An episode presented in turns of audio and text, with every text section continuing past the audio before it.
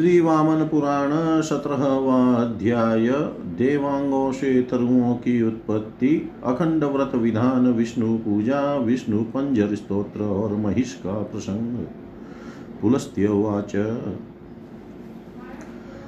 मासि चाश्वयुजे ब्रह्मन्, यदा पद्मं जगत्पते। नाभ्यनिर्याति तदा देश्वेतान्यतो भवन्। कन्दर्पस्य कराग्रे तु कदम्बश्चारुदर्शन। तेन तस्य परा प्रीति कदम्बेन विवर्धते। यक्षाणामधिपस्यापि मणिभद्रस्य नारद वटवृक्षसमभवत् तस्मिमस्तस्य रति सदा। महेश्वरस्य हृदये धतुरविटपशुभ सञ्जातः स च सर्वस्य रतिकृत तस्य नित्यश। ब्रह्मणो मद्यतो देहाज्जातो मरकतप्रभ खदीरकण्टकी खदिरः कण्टकी श्रेयान् गिरिजाया करतले गिरिजाया करतले कुन्दगुल्मस्त्वजायत गणाधिपस्य कुम्भस्थो राजते सिन्धुवारक। यमस्य दक्षिणे पार्श्वे पालाशो दक्षिणोत्तरे कृष्णोदुम्बर्को रुद्राज जातः क्षोभकरो वृष। स्कन्दस्य बन्धुजीवस्तु रवेरश्वत एव च। कात्यायन्याः समीजाता बिल्वो लक्ष्म्या करे भवत्।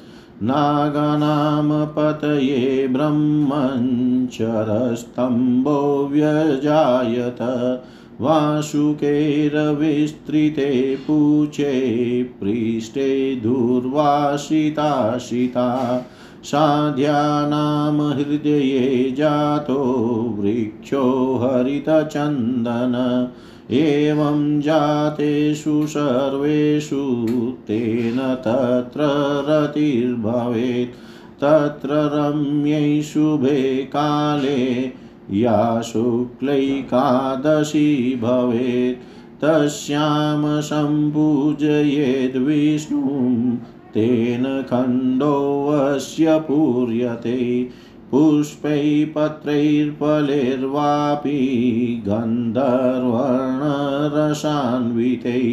पुष्पैः पत्रैर्फलैर्वापि गन्धर्वर्णरसान्वितैः औषधिभिश्च मुख्याभिर्या वत्स्याचरदागम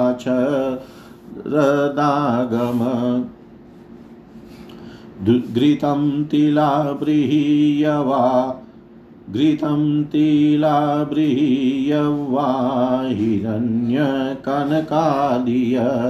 मणिमुक्ता प्रवालानि, वस्त्राणि विविधानि च रसानि स्वादुकटवम्ल कषायल्वणा कषायलवणानि च तिक्तानि च निवेद्यानि नान्यखण्डानि यानि तत्पूजार्थं प्रदातव्यं केशवाय महात्मने। यदा संवत्सरं पूर्णं खण्डं भवते गृहे कृतोपवासो देवर्षे द्वितीयैहनिसंयत स्नानेन तेन स्नायित येनाखण्डं विवत्सरम्। सिद्धार्थके स्थिलेर्वापि तेनेवोद्वर्तनं स्मृतम्। हविषा पद्मनाभस्य स्नानमेव समाचरेत्। ओमेतदेव गदितम्। ओमेतदेव गतितं दाने।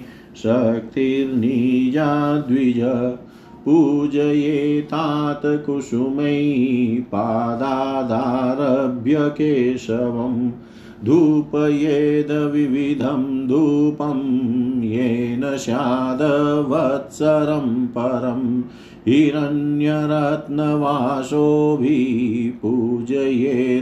जगद्गुरुं रागखाण्डवचोष्याणि हविष्याणि निवेदयेत् ततः सम्पूज्य देवेशं पद्मनाभं जगद्गुरुं विज्ञापयेन मुनिश्रेष्ठ मन्त्र मन्त्रेणानेन सुव्रत।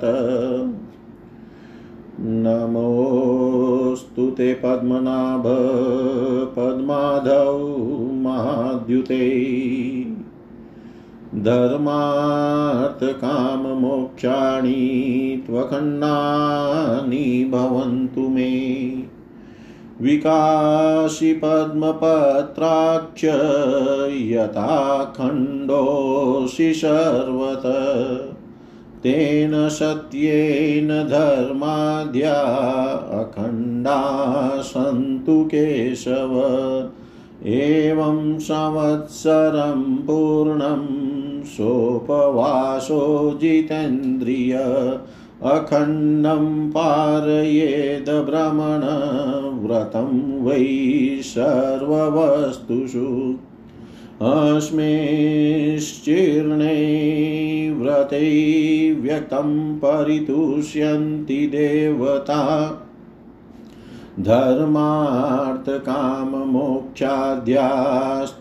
धर्मार्थकाममोक्षाद्यास्त्वक्षया सम्भवन्ति एतानि ते मयोक्तानि व्रतान्युक्तानि कामिभिः प्रवक्षयाम्यधुना त्वेदवैष्णवं पञ्जरं शुभम्। नमो नमस्ते गोविन्द चक्रं गृह्य सुदर्शनम् प्राच्यां रक्षस्व माँ विष्णो त्वामहं शरणं गत। गदां कौमुदकीं गृहं पद्मनाभं पद्मनाभामितद्युते याम्यां रक्षस्व माँ विष्णो त्वामहं शरणं गत। फलमादाय सौनन्दं नमस्ते पुरुषोत्तम। प्रतीच्यां रक्ष मे विष्णो भवन्तं शरणं गत। मुसलं शातनं गृह्य पुण्डरीकाक्ष रक्ष मामुतरस्यां जगन्नाथ भवन्तं शरणं गत। साङ्गमादाय च धनुरस्त्रं नारायणं हरे। नमस्ते रक्ष रक्षोघ्न ईशान्यां शरणं गत। पाञ्चजन्यं महाशङ्खम् अन्तर्बोध्यं च पङ्कजं प्रगृह्य रक्ष माँ विष्णो आग्नेयां यज्ञशूकर चर्म सूर्यशतं गृह्य खड्गं चन्द्रमसं तथा नैऋत्यां माँ च रक्षस्व दिव्यमूर्ते वैजयन्ति प्रगृह्य त्वं श्रीवत्सं कण्ठभूषणं वायव्यां रक्ष माँ देव नमोऽस्तु ते। वैनतेयं समारुह्य अन्तरिक्षे जनार्दन माँ त्वं रक्षाजित सदा नमस्ते त्वपराजित। विशालाख्यं समारुह्य रक्ष माँ त्वं रसातले अकुपार नमस्तुभ्यं महामोह नमोऽस्तु ते। करशीर्षाङ्घ्रिपर्वेषु तथाष्टबाहु पञ्जरं कृत्वा रक्षस्य मामदेव नमस्ते पुरुषोत्तम।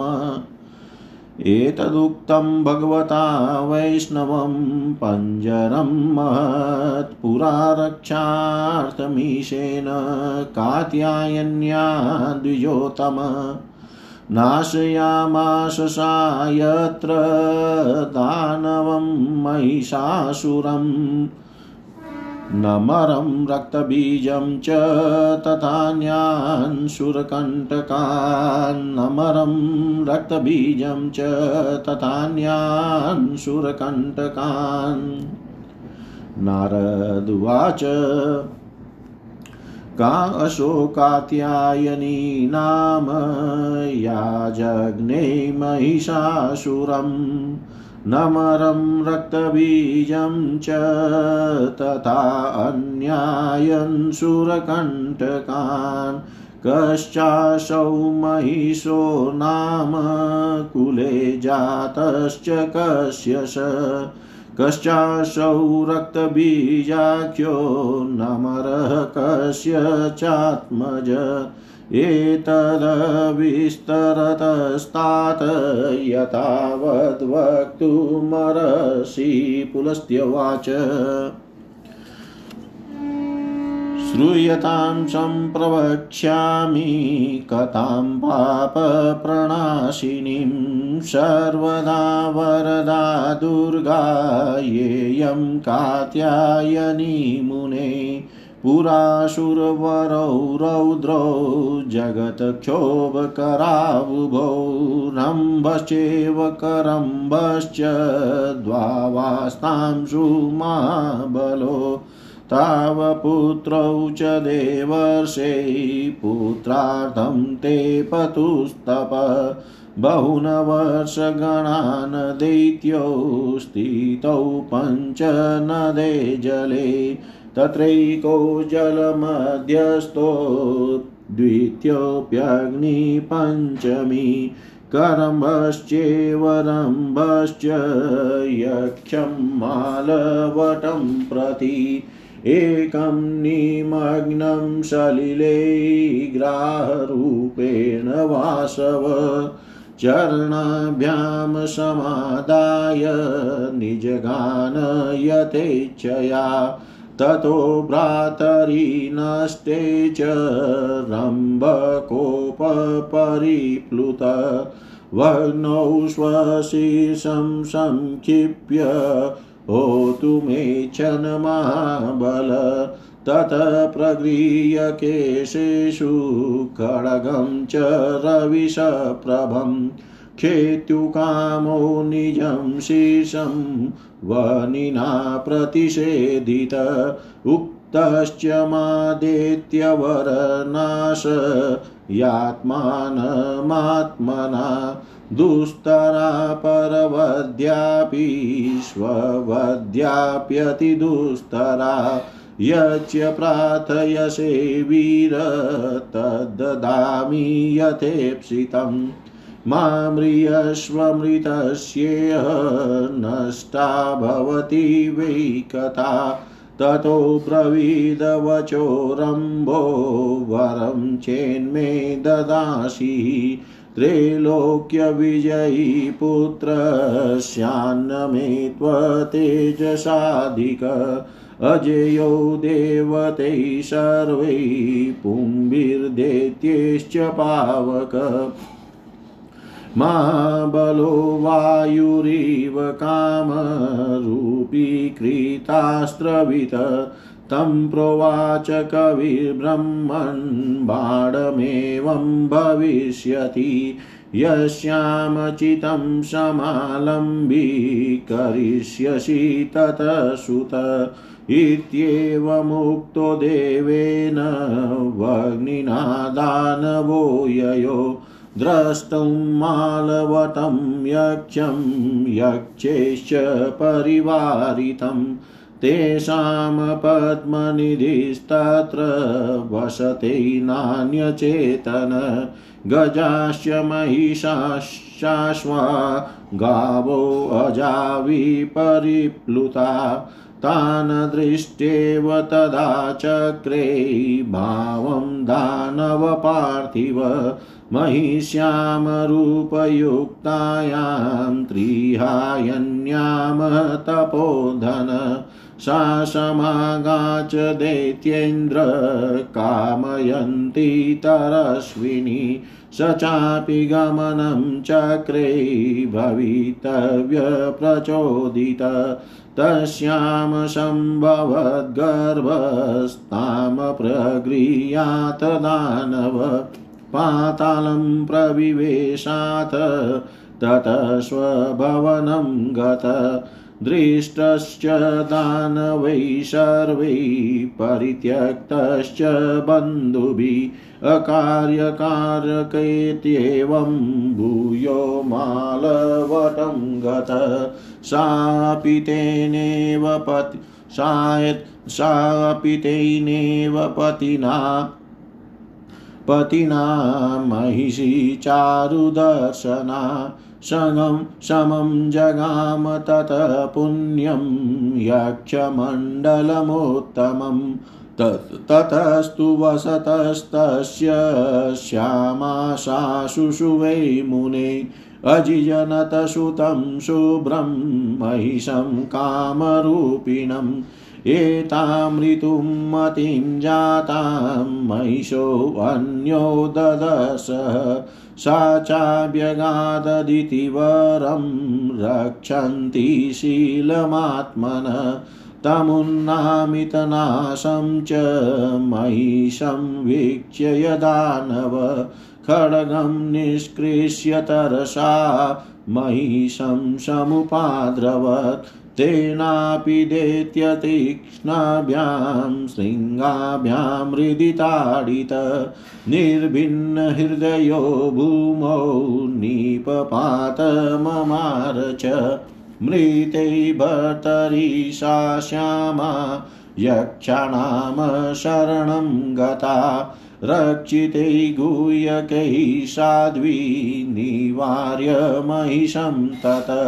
ततो निवारितो यक्षैर्हयारिरमदनातुर निपपातशरो दिव्यं ततो दैत्योऽभवन्मृत नमरो नाम विख्यातो महाबलपराक्रम यक्षणाश्रित्य तस्थौ च कालयन् स्वापदान्मुने, स च दैत्येश्वरो यक्षैर्मालवटपुरःसरै चितामारोपितः सा च श्यामा, तं चारुहत्पतिं ततोऽग्निमद्यादूतस्थौ पुरुषौ रौद्रदर्शन व्यद्रावयत स तान्यक्षान् खड्गपाणिर्भयङ्कर।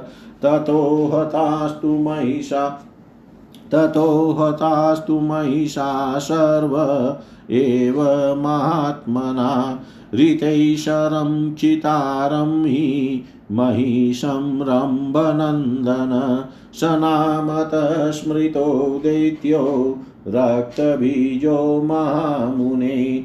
यो अजयत् सर्वतो देवान्, शैन्द्ररुद्रार्कमारुतान्। एवं प्रभावदनुपुङ्गवास्ते तेजोऽधिकस्तत्र बभौ हयारी। राज्येऽभिषिक्तश्च महाशुरैन्द्रैर्विनिर्जितैः शम्बरातर्का सम्बरतारकाद्यै अशक्नुवद्भिः सहितैश्च देवैः सलोकपालैः सहुताश भास्करैः, स्थानानि त्यक्तानि शशीन्द्रभास्करैर्धर्मश्च दूरे प्रतियोजितश्च, धर्मश्च दूरे प्रतियोजितश्च।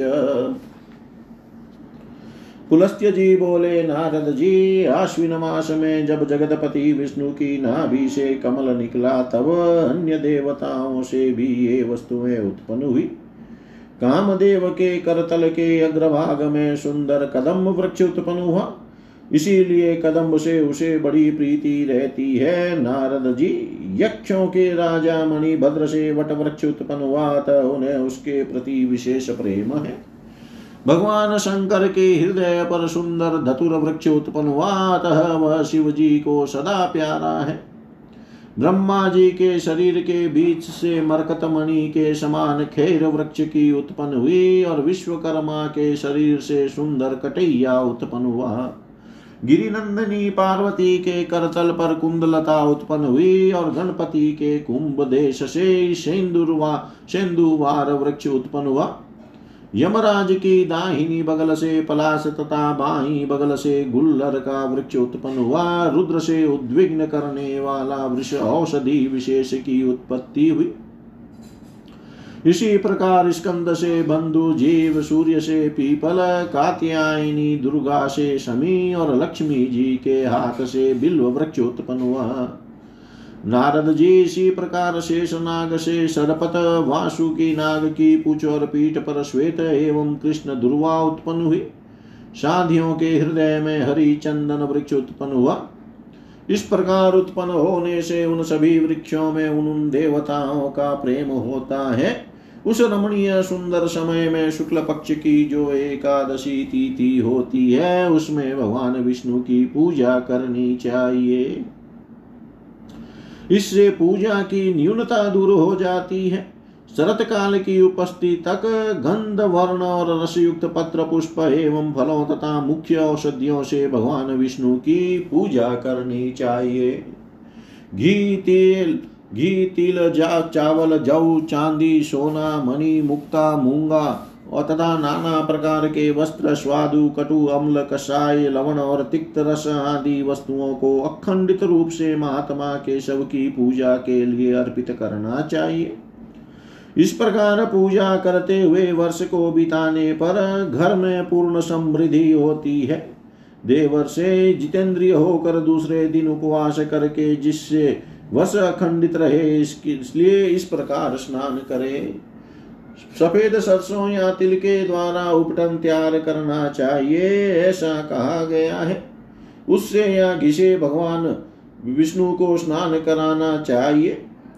नारद जी होम के, होम में भी घी का ही विधान है और दान में भी यथाशक्ति उसी की विधि है।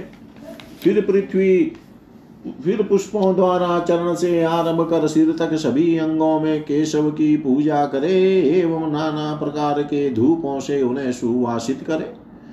जिससे संवत्सर पूर्ण हो, स्वर्ण रत्नों और वस्त्रों द्वारा उन जगत गुरु का पूजन करे तथा राग खांड, चौष्य एवं भविष्यों का नैवेद्य अर्पित करे, सुव्रत नारद जी, देवेश जगत गुरु विष्णु की पूजा करने के बाद इस मंत्र से प्रार्थना करें।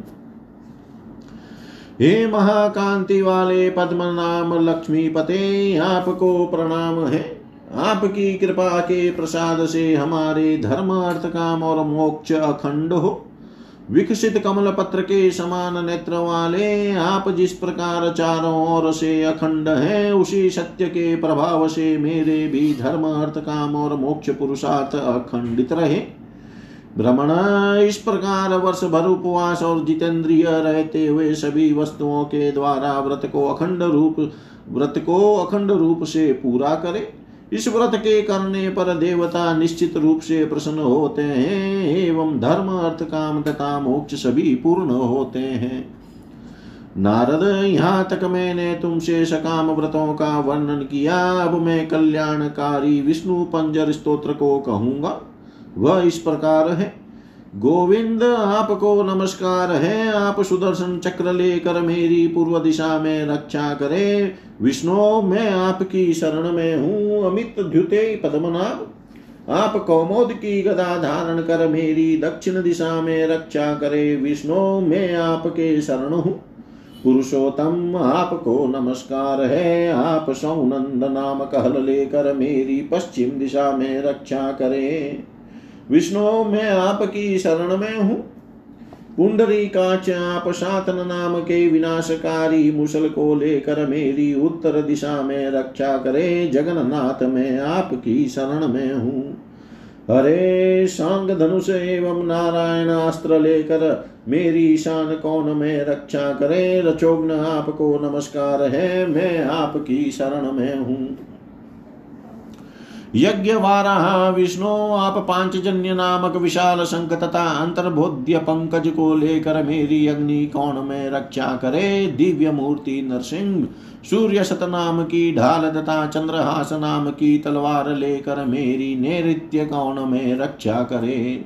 आप विजयंती नाम की माला तथा श्री वत्स नाम का कंठाभूषण धारण कर मेरी वायव्य कौन में रक्षा करें। देव है ग्रीव, आपको नमस्कार है। जनार्दन, वेन तेय गरुड़ पर आरूढ़ होकर आप मेरी अंतरिक्ष में रक्षा करे। अजीत, पराजित, आपको सदा नमस्कार है। महाकच्छप आप विशालाक्ष पर चढ़कर मेरी रसातल में रक्षा करे। महामोह आपको नमस्कार है। पुरुषोत्तम, आप आठ हाथों से पंजर बनाकर आठ सिर, आ आप आठ हाथों से पंजर बनाकर हाथ, सिर एवं संधि स्थलों जोड़ो, आदि में मेरी रक्षा करें। देव आपको नमस्कार है। द्विजोतम प्राचीन काल में भगवान शंकर ने कात्यायनी दुर्गा की रक्षा के लिए इस महान विष्णु पंजर स्त्रोत्र को उस स्थान पर कहा था, जहाँ उन्होंने महिषासुर, नमर रक्त बीज एवं अन्य देव शत्रुओं का नाश किया था। नारद जी ने पूछा ऋषे महिषासुर नमर रक्त बीज तथा अन्य अन्य सुर कंटकों का वध करने वाली ये भगवती कात्यायनी कौन है? तात यह महिष कौन है? तथा वह किसके कुल में उत्पन्न हुआ था? यह रक्त बीज कौन है? तथा नमर किसका पुत्र है? आप इसका यथार्थ रूप से विस्तार पूर्वक वर्णन करें। पुलस्त्य जी बोले, नारद जी, सुनिए, मैं उस पापनाशक कथा को कहता हूँ। मुने सब कुछ देने वाली वरदायनी भगवती दुर्गा ही ये कात्यायनी है। प्राचीन काल में संसार में उत्तल भूतल मचाने वाले रम और करम नाम के दो भयंकर और महाबलवान असुर श्रेष्ठ थे। देवर से वे दोनों पुत्रहीन थे। उन दोनों देत्यों ने पुत्र के लिए पंचनद के जल में रहकर बहुत वर्षों तक तप किया। मालवट यक्ष के प्रति एकाग्र होकर कर्म और रम इन दोनों में से एक जल में स्थित होकर और दूसरा पंचांगनी के मध्य बैठकर तप कर रहा था। इंद्र ने ग्रह का रूप धारण कर इनमें से एक एक को जल में निमग्न होने पर पैर पकड़कर इच्छा अनुसार दूर ले जाकर मार डाला। उसके बाद भाई के नष्ट हो जाने पर क्रोध युक्त महाबलशाली रम ने अपने सिर को काट कर अग्नि में हवन करना चाहा। वह अपना केस पकड़कर हाथ में सूर्य के समान चमकने वाली तलवार लेकर अपना सिर काटना ही चाहता था कि अग्नि ने उसे रोक दिया और कहा देत्यवर तुम स्वयं अपना नाश मत करो दूसरे का वध तो पाप होता ही है आत्महत्या भी भयानक पाप है। वीर तुम जो मांगोगे तुम्हारी इच्छा के अनुसार वह मैं तुम्हें दूँगा। तुम डर मर, मर, तुम मरो मत। इस संसार में मृत व्यक्ति की कथा नष्ट हो जाती है। इस पर रम ने कहा, यदि आप वर देते हैं तो यह वर दीजिए कि मुझे आपसे भी अधिक तेजस्वी त्रैलोक्य विजयी पुत्र उत्पन्न हो। अग्निदेव समस्त देवताओं तथा मानवों और देत्यों से भी वह अजय हो। वह वायु के समान महाबलवान तथा काम रूपी एवं सर्वास्त्र वेता हो। नारद जी इस पर अग्नि ने उससे कहा अच्छा ऐसा ही होगा। जिस स्त्री में तुम्हारा चित लग जाएगा, उसी से तुम पुत्र उत्पन्न करोगे। अग्निदेव के ऐसा कहने पर रंभ यक्षों से घिरा हुआ मालवट यक्ष का दर्शन करने गया। वहाँ उन यक्षों का एक पद्म नाम की निधि अनन्य चित होकर निवास करती थी। वहाँ बहुत से बड़े भेड़े बहुत से बकरे, भेड़े, घोड़े, भैंसे तथा हाथी और गाय बैल थे। तपोधन दानवराज ने उन्हें देख कर तीन वर्षों वाली रूपवती एक महिषी में प्रेम प्रकट किया, अर्थात आसक्त हुआ। काम परायण होकर वह महिषी शीघ्र दैत्येंद्र के समीप आ गई। तब भवितव्यता से प्रेरित उसने रम ने भी उस महिषी के साथ संगत किया।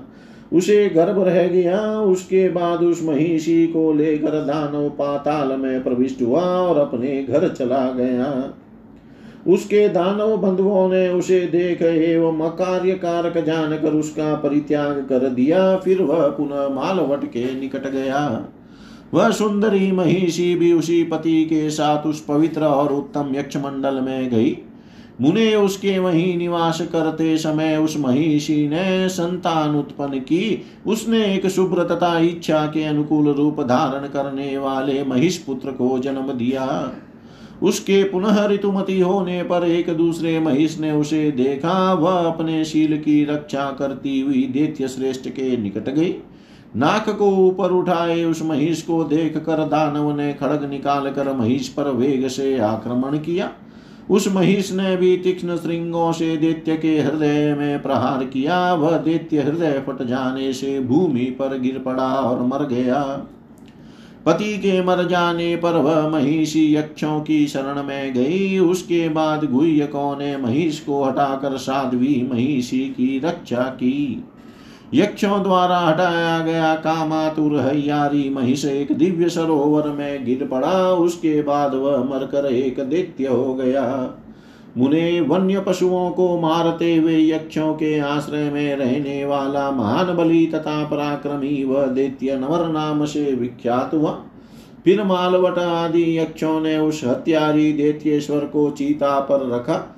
वह श्यामा भी पति के साथ चीता पर चढ़ गई। तब अग्नि के मध्य में हाथ से खड़ग लिए विकराल रूप वाला भयंकर पुरुष प्रकट हुआ। उसने सभी यक्षों को भगा दिया। और फिर उस बलवान दैत्य ने रंभ नंदन महिष को छोड़कर सारे महिषों को मार डाला। महामुने वह दैत्य रक्त बीज नाम से विख्यात हुआ। उसने इंद्र सूर्य, इंद्र रुद्र सूर्य एवं मारुत आदि के साथ देवों को जीत लिया। यद्यपि वे सभी दैत्य इस प्रकार के प्रभाव से युक्त थे, फिर भी उनमें महिष अधिक तेजस्वी था। उसके द्वारा विजित संबर तारक आदि महान सुरों ने उसका राज्याभिषेक किया। लोकपालों सहित अग्नि, सूर्य आदि देवों के द्वारा एक साथ मिलकर जब वह नहीं, जब वह जीता नहीं गया, तब चंद्र, इंद्र एवं सूर्य ने अपना अपना स्थान छोड़ दिया तथा धर्म को भी दूर हटा दिया गया। जय जय श्री वामन पुराण शतर्वाध्याय सम्पूर्ण ॐ सर्वं श्रीशां सदाशिवार्पणम् अस्तु। ॐ विष्णवे नमः ॐ विष्णवे नमः ॐ विष्णवे नमः। श्री वामन पुराण अठारवा अध्याय महिषासुर का देवों की तेजो राशि से भगवती कात्यायनी का प्रादुर्भाव विंध्य प्रसंग दुर्गा की अवस्थिति। पुलस्त्यवाच ततस्तु देवामैषेण निर्जिता, स्थानानि सन्त्यज्य सवाहनायुधा। जग्मु पुरस्कृत्य पितामहं ते द्रष्टुं तदा चक्रधरं श्रियपतिम्। गत्वा त्वपश्यश्च मितशुरोत्तमो स्थितो खगेन्द्रासनशङ्करो हि। दृष्ट्वा प्रणम्येव च सिद्धिसाधकौ न्यवेदयस्तन्महिषादिचेष्टितम् प्रभोऽश्विसूर्येन्द्वनिलाग्निवेदशां जले सशक्रादि शुचाधिकारान् आक्राम्य नाकातु निराकृता वयं कृतावनिस्ता महिषासुरेण। एतद्भवन्तौ शरणागतानां श्रुत्वा वचो ब्रूतहितं सुराणां। न चेदव्रजामोद्य रसातलं हि सङ्काल्यमानायुधिधानवेन इतं मुरारिः शङ्करेण श्रुत्वा वचो विप्लुतचेतसस्तान्। दृष्ट्वा हतचक्रैशसेवकोपं कालाग्निकल्पो हरिरव्ययात्मा ततौ अनुकोपानमधुसूदनस्य सशङ्करस्यापि पितामहस्य तथैव शक्रादिषु देवतेषु महदितेजो वदनादविनिसृतम् तचैकतां पर्वतकूटसन्निभं जगाम तेजप्रवराश्रमे मुने कात्यायनस्या प्रतिमस्य तेन महर्षिणा तेज उपाकृतं च तेन सृष्टेन च तेजसावृतं ज्वलतप्रकाशार्कसहस्रतुल्यं तस्माच्च जाता तरलाय ताची कात्यायनी योगविशुद्धदेहा माहेश्वरादवक्त्रमथो बभूव नेत्रत्रयं पावकतेजसा च याम्येन केशा हरितेजसा च भुजास्तताष्टादश सम्प्रजगिरै जग्गिरै सौम्येन युग्मं स्तनयो सुंसहन्तं मध्यं तथेन्द्रेण च तेजसाभवत् उरु च जङ्गे च जाते जले शस्यतु तेजसा हि पादौ च लोकप्रपितामहस्य पद्माभिकोशप्रतिमौ बभूवतु दिवाकराणामपि तेजसाङ्गुलीकराङ्गुलीश्च वसुतेजसेव प्रजापतीनां दशनाश्च तेजसा याक्षेण नाशाश्रवणौ च मरुमारुतात्। साध्येन स साध्येन च भ्रूयुगलं सुकान्तिमत्। कन्दर्पबाणासनसन्निभं भवौ। ततसि तेजोतममुत्तमं महन्नाम्ना पृथिव्यामभवत प्रसीदम्। कात्यायनीत्येव तदा बभौ सा नाम्ना शतेनेव जगत्प्रसीदा। ददौ त्रिशूलं वरदस्त्रिशूली, चक्रं मुरारिर्वरुणश्च शङ्खं शक्तिमुताशश्वसनश्च चापं, तूणौ तक्षाक्षयशरो विवस्रवान् वज्रं तथेन्द्रश घण्टया च यमोऽथ दण्डं धनदो गदां च ब्रह्माक्षमालां शकमण्डलुं च कालोषिमुग्रं सहचर्मणा च हारं च सोमः स चामरेण, मालां समुद्रो हिमवान् मृगेन्द्रम्। चूडामणिं कुण्डलमर्धचन्द्रं प्रादात् कुठारं वसुशिल्पकर्ता गन्धर्वराजो रजतानुलिप्तं पानस्य पूर्णं सदृशं च भाजनं भुजङ्गहारं भुजगैश्वरोऽपि अमलान् पुष्पामृतवस्रजं च तदा अतितुष्टा सुरसत्तमानाम् अट्टाटहासं मुमुचे त्रिनेत्रा तामतुष्टुवुर्देववरासहेन्द्रा स विष्णुरुद्रेन्द्वनीलाग्निभास्करा नमोऽस्तु देव्यै सुरपूजितायै या संस्थिता योगविशुद्धदेहा निद्रास्वरूपेण महिं वितन्त्य तृष्णात्रपाक्षुतभयदात्तकान्ति श्रद्धा स्मृतिपुष्टिरतो क्षमा च, छाया च शक्तिकमलालया च वृत्तिर्दया भ्रान्तिरथेयमाया नमोऽस्तु देव्यै भवरूपिकायै ततस्तुता देववर्ये मृगेन्द्रम् आरुह्य देवी प्रगतावनिद्रम् विन्ध्यं महापर्वतमुच्च शृङ्गं चकारयं निम्नतरं त्वगस्त्य। नारज, नारदुवाच किमर्थमद्रिं भगवानगस्त्य? तं निम्नशृङ्गं कृतवान् महर्षि। कस्मै कृते केन च कारणेन एतदवदस्वामलसत्त्ववृत्ते पुलस्त्य उवाच पुरा हि विन्ध्येन दिवाकरस्य गतिर्निरुदा गगनैचरस्य रविस्ततः कुम्भभवं समेत्य होमावसाने वचनं बभाषे समागतोऽहं द्विजदुरतस्त्वां कुरुष्व मामुद्धरणं मुनीन्द्र ददस्वदानं मम यन्मनीषितं चरामि येन त्रिदिवेषु निर्वृत। इतं दिवाकर वचो गुणसम्प्रयोगी श्रुत्वा तदा कलशो कलशजो वचनं बभाषे दानं ददामि तव यन्मनसस्त्वभीष्टं नाति प्रयाति विमुखो मम कश्चिदेव श्रुत्वा वचोऽमृतमयं कलशोद्भवस्य प्राह प्रभुकरतले विनिधाय मूर्ध्नि एषोऽद्य मे गिरिवरप्ररुणधिमार्ग विन्ध्यस्य निम्नकरणे भगवन्यतस्व इति रविवचनादताः कुम्भजन्मा कृतमिति विधि मया हि नीचशृङ्गम् तव किरणजितो भविष्यते महिद्रो मम चरणसमाश्रितस्य काव्यता ते इत्येवमुक्त्वा कलशोद्भवस्तु, सूर्यं हि संस्तूय विनम्य भक्त्या। जगाम सन्त्यज्य हि दण्डकं हि विन्ध्याचलं मृदवपुर्महर्षि गत्वा वच प्राह मुनिर्महिद्रं यास्यै महातीर्थवरं सुपुण्यं वृद्धोऽस्म्यशक्तश्च तत्तवाधिरोढुं तस्माद् भवान् निचतरोऽस्तु सद्य इत्येवमुक्तो मुनिषत्तमेन स नीचशृङ्गस्त्वभवनमहिद्र समाक्रमच्चापि महर्षिमुख्य प्रोलङ्घ्य विन्ध्यं त्विदमाह यावन् भूयो निजमाव्रजामि महाश्रमं द्योतवपुषुतीतात् त्वया न तावतिवर्धितव्यं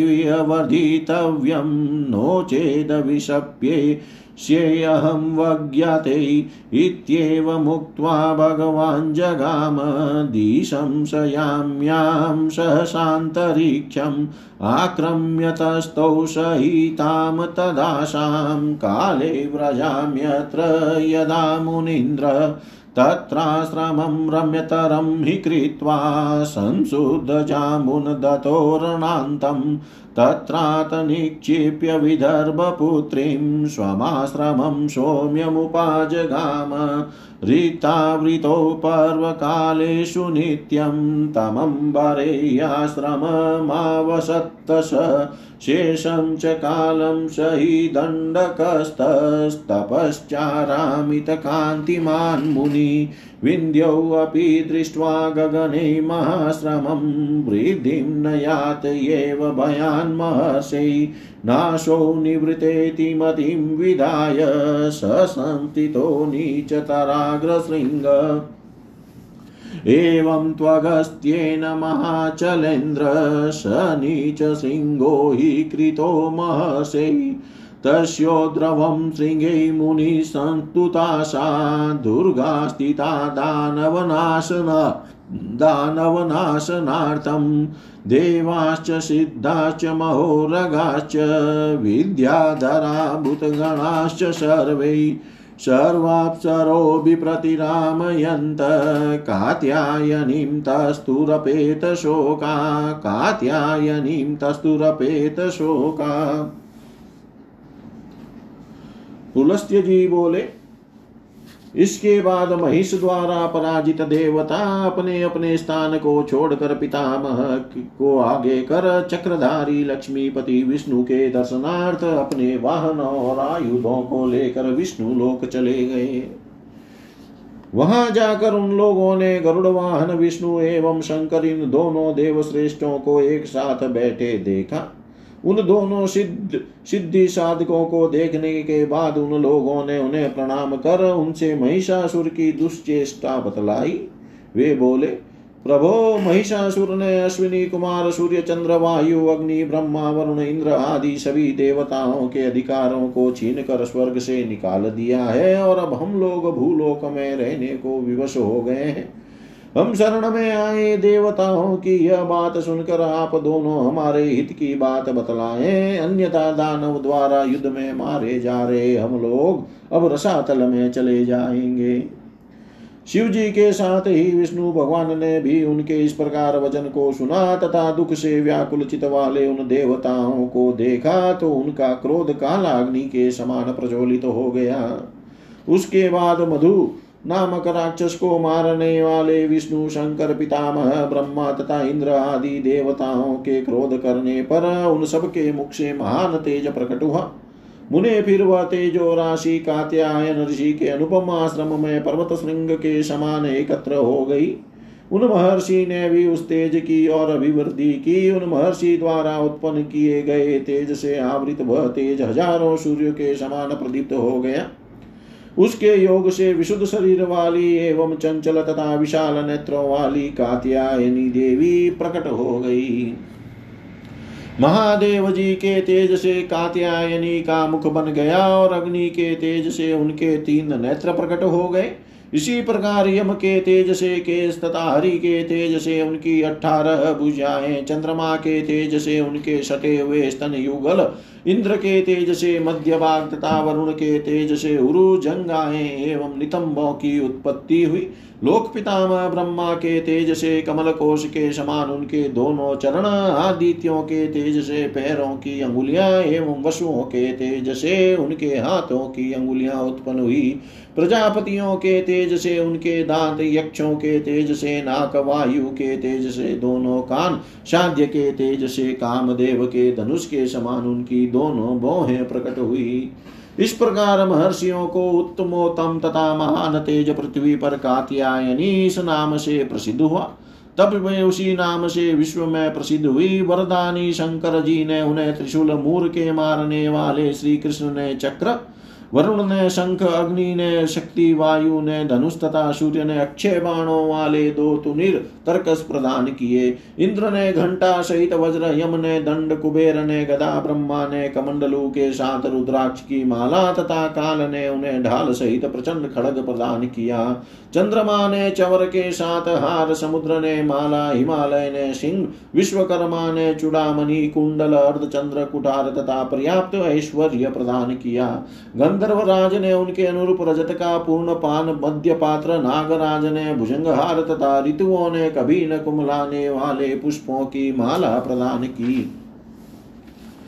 इसके बाद श्रेष्ठ देवताओं के ऊपर अत्यंत प्रसन्न होकर त्रिनेत्रा कात्यायनी ने उच्च अटहास किया।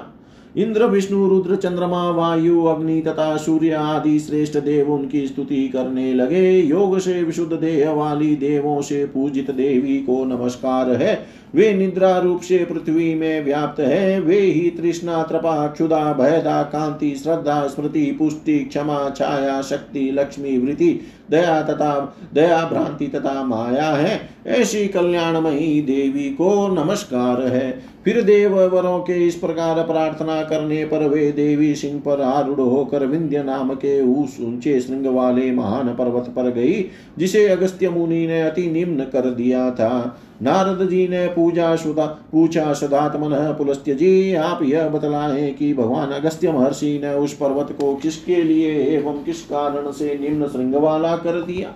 पुलस्त्य जी ने कहा, प्राचीन काल में विंध्य पर्वत ने अपने ऊँचे शिखरों से आकाशचारी सूर्य की गति को अवरुद्ध कर दिया था। तब सूर्य ने महर्षि अगस्त्य के पास जाकर होम के अंत में यह वचन कहा, द्विज, मैं बहुत दूर से आपके पास आया हूँ। मुनि श्रेष्ठ आप मेरा उद्धार करें, मुझे अभिष्ट प्रदान करें, जिससे मैं निश्चिंत होकर आकाश में विचरण कर सकूँ। इस प्रकार सूर्य के नम्र वचनों को सुनकर अगस्त्य जी बोले, मैं आपकी अभिष्ट वस्तु प्रदान करूँगा। मेरे पास से कोई भी याचक विमुख होकर नहीं जाता। अगस्त्य जी की अमृतमयी वाणी सुनकर के सिर पर दोनों हाथ जोड़कर सूर्य ने कहा, भगवान, यह पर्वत श्रेष्ठ विंध्य आज मेरा मार्ग रोक रहा है, अतः आप इसे नीचा करने का प्रयत्न करें। सूर्य की बात सुनकर अगस्त्य जी ने कहा सूर्य देव विंध्य को आप मेरे द्वारा नीचा किया हुआ ही समझे। यह पर्वत आपकी किरणों से पराजित हो जाएगा। मेरे चरणों के आश्रय लेने पर आपको अब व्यथा कैसी? वृद्ध शरीर वाले महर्षि अगस्त्य जी ऐसा कहकर विनम्रता पूर्वक भक्ति से सूर्य की स्तुति करने के बाद दंड को छोड़कर विंध्य पर्वत के निकट चले गए। वहाँ जाकर मुनि ने पर्वत से कहा, पर्वत श्रेष्ठ विंध्य, मैं अत्यंत पवित्र महातीर्थ को जा रहा हूँ। मैं वृद्ध होने से तुम्हारे ऊपर चढ़ने में असमर्थ हूँ। अतः तुम तत्काल नीचा हो जाओ। मुनि श्रेष्ठ अगत्य के ऐसा कहने पर विंध्य पर्वत निम्न शिखर वाला हो गया। तब महर्षि अगस्त्य ने विंध्य पर्वत पर चढ़कर विंध्य को पार कर लिया और तब उससे यह कहा मैं जब तक पवित्र तीर्थ से स्नान कर पुनः अपने महान आश्रम में न लौटूं, तब तक तुम्हें नहीं बढ़ना चाहिए। अन्यथा अवज्ञा करने के कारण मैं तुम्हें घोर साप दे दूँगा। मैं उचित समय पर फिर आऊँगा। ऐसा कहकर भगवान अगस्त्य सहसा दक्षिण दिशा की ओर चले गए, तथा वही रह गए। मुनि ने वहाँ विशुद्ध स्वर्ण एवं तोरणों वाले अति रमणीय आश्रम की रचना की, एवं उसमें विदर्भ पुत्री लोपा मुद्रा को रखकर स्वयं अपने आश्रम को चले गए। अत्यंत प्रकाशमान मुनि शरद से वसंत तक विभिन्न ऋतुओं में पर्व अष्टमी, चतुर्दशी, अमावस्या, पूर्णिमा, तिथियों तथा रवि संक्रांति सूर्य ग्रहण एवं चंद्र ग्रहण के समय नित्य आकाश में और शेष समय दंडक वन में अपने आश्रम में निवास कर तप करने लगे। विंध्य पर्वत भी आकाश में महान आश्रम को देख कर महर्षि के भय से नहीं बढ़ा वे नहीं लौटे हैं ऐसा समझकर वह अपना शिखर नीचा किए हुए अब भी। वैसे ही स्थित है। हे महर्षि, इस प्रकार अगस्त्य ने महान पर्वतराज विंध्य को नीचा कर दिया। उसी के शिखर के ऊपर मुनियों द्वारा संस्तुता दुर्गा देवी दानवों के विनाश के लिए स्थित हुई और देवता सिद्ध महानाग अप्सराओं के सहित विद्याधर एवं समस्त भूतगण इनके बदले का कात्यायनी देवी को प्रसन्न करते हुए निशोक होकर उनके निकट रहने लगे। जय जय श्री वामन पुराण में वामन पुराण अठारवाध्याय सम्पूर्णम् ॐ सर्वं श्रीशां सदाशिवार्पणम् अस्तु ॐ विष्णवे नमः विष्णवे नमः, ॐ विष्णवे नमः।